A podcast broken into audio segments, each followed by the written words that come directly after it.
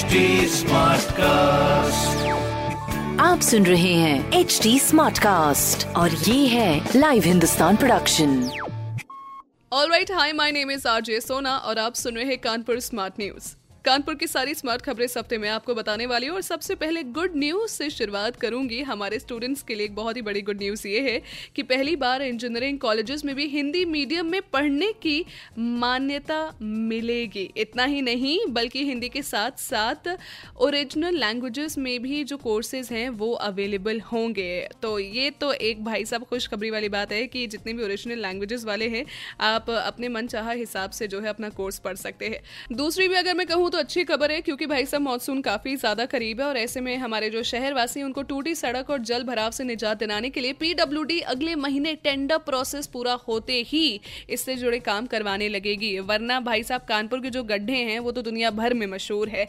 और अगर ये गड्ढे मानसून में भर जाएँगे तो कहाँ कहाँ मशहूर हो जाएँगे, हमें भी नहीं पता चलेगा।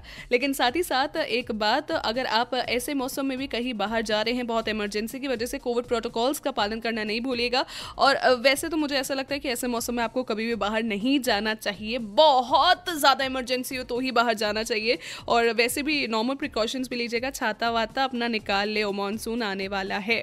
तीसरी खबर है, जहाँ पर हमारे कानपुर में 93 किलोमीटर लंबे आउटर रिंग रोड के लिए डिटेल प्रोजेक्ट रिपोर्ट से लेकर नोटिस जारी तक करने की समस्या सीमा जल्द ही होगी, जिसके बाद आगे का काम शुरू हो जाएगा। और जब जैसे ये काम हमारा शुरू हो जाएगा, वैसे भाई साहब, हमारे पास ये जो आउटर रिंग रोड का एक नया अवतार है वो हमें देखने को मिलेगा। वेल ऐसी सारी स्मार्ट खबरें आपको पढ़ने को मिलेगी हिंदुस्तान अखबार में भी। साथ ही साथ आप हमसे कोई सवाल हो तो पूछ सकते हैं। हमारे सोशल मीडिया हैंडल्स पे फेसबुक इंस्टाग्राम और ट्विटर पे हम आपको मिलेंगे at the rate H T के नाम से। फॉर नाउ मैं हूँ आरजे सोना आपके साथ। आप सुन रहे हैं एच डी और ये था live Hindustan production HD Smartcast.